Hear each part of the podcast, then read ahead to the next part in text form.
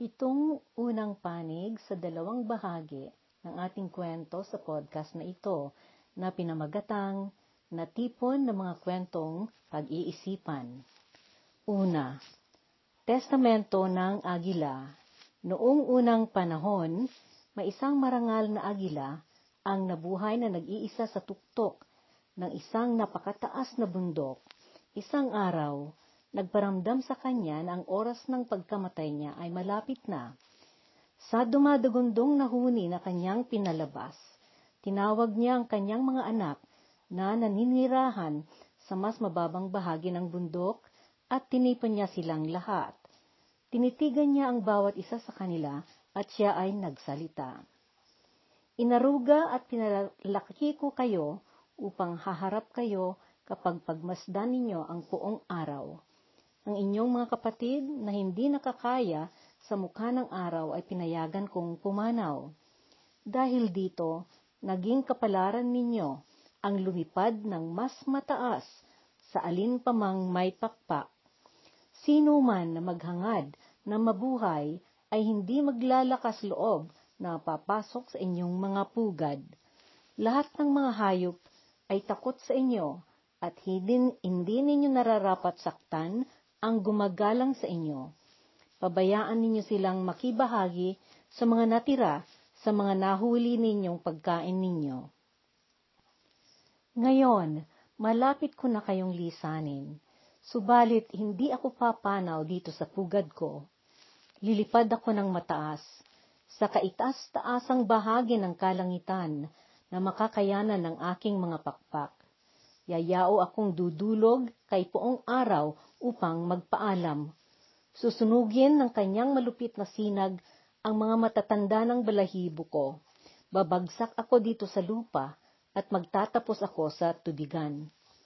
Subalit, ang mahiwagang mangyayari ay babangon akong muli mula sa tubig, na isang napabago at nakahandang mabubuhay muli ng bagong buhay. Ganyan ang kapalaran ng agila. Iyan ang tadhanang ukol sa atin. At pagkatapos niyang sabihin ito, marangal siyang lumipad na umikot sa bundok na tinayuan ng kanyang mga anak. Sa isang kisap mata, siya ay lumiko at pumaitaas papunta kay poong araw na siyang sumunog sa kanyang mga pagod at matatanda ng mga pakpak. Ito ay galing sa kwento kay Leonardo da Vinci at kasali ito sa koleksyon ng kanyang mga sinulat na nasa librong Mga Kwaderno ni Leonardo o Leonardo's Notebooks. Pangalawa, ang daga, ang whistle, at ang pusa. Sa isang umaga, hindi makalabas ang daga sa kanyang pugad. Napapaligiran iyon ng panganib. Isang nagugutom na whistle ang naghihintay sa labas.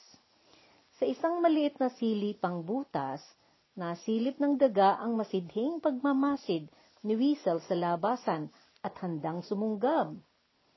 Alam ng kaawa-awang daga ang panganib na kinasasadlakan niya at nanginginig ito sa takot.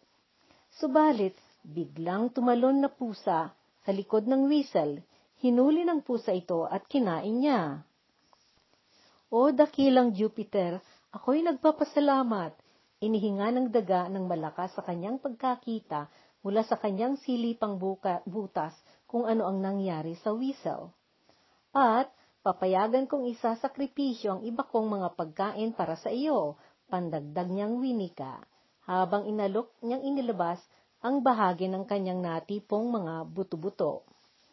Tiwalang tiwala ito at kilig na kilig na lumabas sa butas na sinisilipan niya para lasapin niya ang bagong tamo niyang kalayaan. Subalit sa kanyang pagkakaligtas sa isang panganib, naging mapagtiwala ng lubos ang daga at nakalimutan niya ang nag-isip. Mula sa kung saan, biglang sinunggaban ito ng pusa at gaya ng karaniwang gagawin ng pusa sa daga, ginawa ng pusa ang daga na hapunan niya. Pangatlong kwento, ang hangin at ang araw. May diskusyon sina hangin at si araw. Pinagdidibatehan nila kung sino sa kanila ang mas malakas. Lagi silang nagdidiskusyon dahil walang gustong magpababa sa kanila. Maya-maya, may nakita silang mama na naglalakad sa daan. Habang tinitingnan nila ang lalaking may makapal na kasuotan at naglalakad, bigla silang parehong may naisip. Hinamo nila ang isa't isa at nagkasundo sila na kung sino sa kanila ang makakakayang mangpaalis ng kasuotan ng sa lalaking naglalakad ay siya ang kikilalaning mas malakas. Inalok ni Hangin na siyang munang ma- maunang sumubok. Umihip ang hangin ng malakas at sinundan pa ng mas malakas na ihip. Nagkanda hirap ang lalaki na humakbang na pumalayo. Pero sa bawat ihip na malakas ni hangin, lalo naman niyang sinikipan ang yakap niya sa kasuot, kasuotan niya habang nagpatuloy itong naglakad. Sa kalaunan, napagod si hangin sa kakaihip at sumuko na ito. Sumunod si araw na nagtangka. Pinagmasdan niyang mama at inumpisahan niyang sininagan ng dahan-dahan muna ang daang dinadaanan ng mama. Tumingin ang lalaki sa kalangitan at nagtaka ito sa biglang pagbabago ng panahon. Hindi nagmabali, nagmapili si araw na namigay ng kanyang sinag. Dinahan-dahan niyang itinuloy ang pagbigay niya ng mas malakas na sinag at ang init ay dahan-dahan ding tumindi. Hindi nagtagal at ang lalaki ay nagsimula ng hingalin dahil naiinitan na at tumutulo na ang pawis niya. Hindi nagtagal at hingal na hingal na siya at hindi na niya makayanan ang matinding init na bumabalot sa kanya. Inalis niya ang kanyang kasuotan at nagpunta sa ilalim ng malapit na kayo at sumilong. Ang aral, minsan ang malumanay na panunuyo ay mas mabisa kaysa pinakamalakas na pwersa. Ang kwentong ito ay galing kay Aesop. Pang-apat na kwento, Inang Bayani. Kwento ito tungkol sa isang ina na siyang nagtulak sa anak na magtagumpay. Isang araw, noong bata pa si Thomas Edison, umuwi ito galing sa eskwelahan at may daladalang papel. Inay, wika niya, may ipinapabigay sa inyo ng guru ko. Heto po. Tinanggap ng ina ang sulat na iniabot sa kanya ng kanyang anak at binuksan niya ito. Pagkakita ng ina ng nilalaman ng sulat, napaluha siya. Binasa niya ito sa anak niya. Itong anak ninyo ay isang henyo. Itong paaralan ay sadyang mababa para sa kanya at kulang ang mga magtuturo na makakakayang magturo at mamatnubay sa kanya. Pakiusap ito na ikaw na mismo ang magturo sa kanya. Maraming taon ang dumaan at namatay ang ina ni Thomas Edison. Sa mga panahong iyon, kilala na noon si Edison na isang dakilang inventor ng siglo. Siya ay kilalang unang naglikha ng ponograpo, ilaw na bombilya, at kamera na gamit sa paggawa ng pelikula.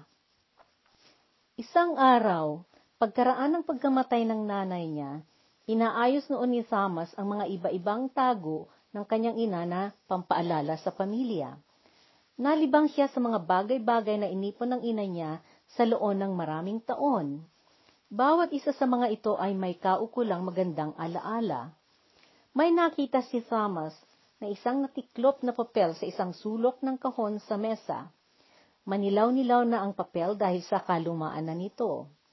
Nakilala niya ito at naalala niya yung tiyempo noong siya'y bata pa na inabot niya ito sa nanay niya bago ito nagsimulang siya na ang nagturo sa kanya at huminto siya sa pagpunta sa maba, mahabang eskwelahan. Pinulot niya ang sulat at tiningnan niya ang nilalaman nito. Ito ang kanyang nabasa. Itong inyong anak ay mahina ang isip at may diferensyang mental. Hindi na siya tatanggapin na mag-aral pa dito.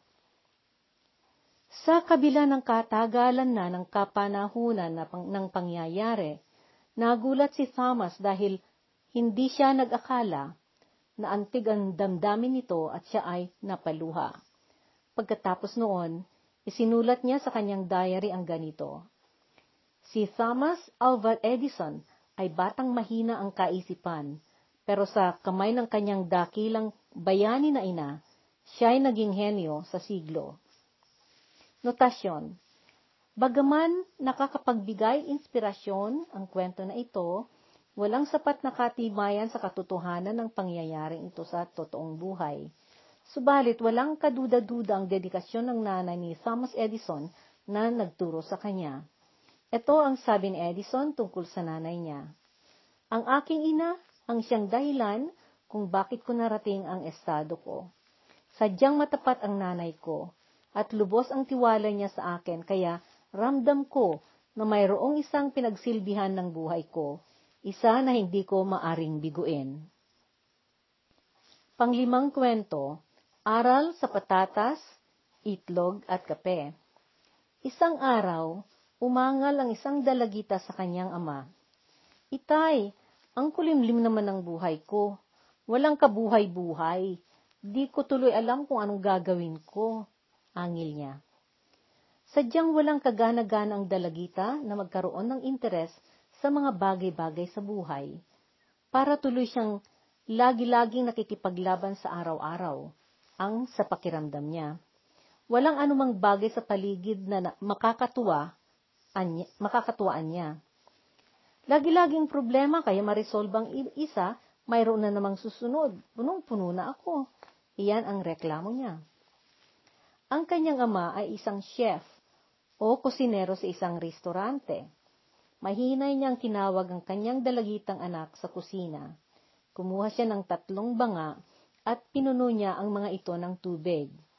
Pagkatapos, inilagay niya ang mga banga sa kalang lutuan at sinindihan niya ang apoy ng mga ito. Noong kumulo na ang tubig sa tatlong banga, nilagyan niya ng patatas ang unang banga, itlog ang sa pangalawa, at butil ng kape sa pangatlo. Tahimik siya habang hinahayaan niya muling kumulo ang mga banga na may mga laman na. Umangal na naman ang kanyang anak dahil sa wala siyang pasensya. Gayunman, mayroon naman siyang kaunting pananabik na makaalam kung saan papunta ang ginagawa ng kanyang ama. Dumaan ang dalawang minuto at pinatay ng kanyang ama ang lahat ng apoy. Kinuha niyang patatas at inilagay niya sa mangkok. Kinuha niyang itlog at inilagay niya ito sa sariling nitong mangkok. Pagkatapos, sinandok niya ang kape at inilagay niya ito sa tasa. Anong nakikita mo anak? Tanong ng ama sa anak. Eh, di patatas, itlog at kape Sagot naman ng dalagita na nakasimangot at animoy inis. Tingnan mo ng mas malapit, sabi ng ama, at salatin mo ang patatas, dagdag niya. Sumunod ang anak at nasalat niya na malambot na ito. Pagkatapos, sinabihan siya ng ama na kuhanin niya ang itlog at balatan niya ito. Noong nabalitan na ng dalagitang itlog, nakita niya na matigas na ang loob. Sinabihan siya ngayon ng ama na higupin naman niya ang kape. Mabango iyon at nakakaginhawang amuyin. Anong ibig sabihin ng mga ito, tay? Tanong ng dalagita. Nagpaliwanag ang ama. Ang patatas, itlog at kape ay pare-parehong pinakuluan ng tubig. Subalit, bawat isa ay may iba-ibang reaksyon sa kulo ng tubig. Ang patatas na dating matigas ay lumambot nung napakuluan. Ang itlog na likido ang loob at marupok at madaling mabasag ang balat ay naging matigas at solido noong napakuluan. At ang kape ay naging kakaiba. Noong napakuluan ay pinag-iba niya ang tubig na pinagpakuluan sa kanya. Alin ka sa tatlo? Tanong ng ama. Pag dumating ang problema, paano ka haharap? Alin ka sa kanila? Patatas, itlog o kape. Nagpatuloy na nagpaliwanag ang ama. Sa buhay, marami ang mga dumarating na problema at hamon sa kapaligiran.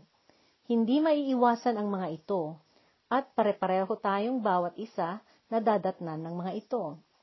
Kailangan nating harapin ang, ang anuman na darating sa buhay na siyang magpapatibay sa atin at sa lakas ng paniniwala natin. Iba-iba ang mga wagas ng ating pakikiharap sa mga pagsubok sa buhay. Nasa iyo yan. Lalambot ka na gaya ng patatas, Titigas ka na gaya ng itlog? O panatiliin mo ang lakas mo upang ang iyong kapaligiran ay mapagbago mo? Dito nagtatapos ang unang bahagi ng ating kwento. Subaybayan sa susunod na podcast.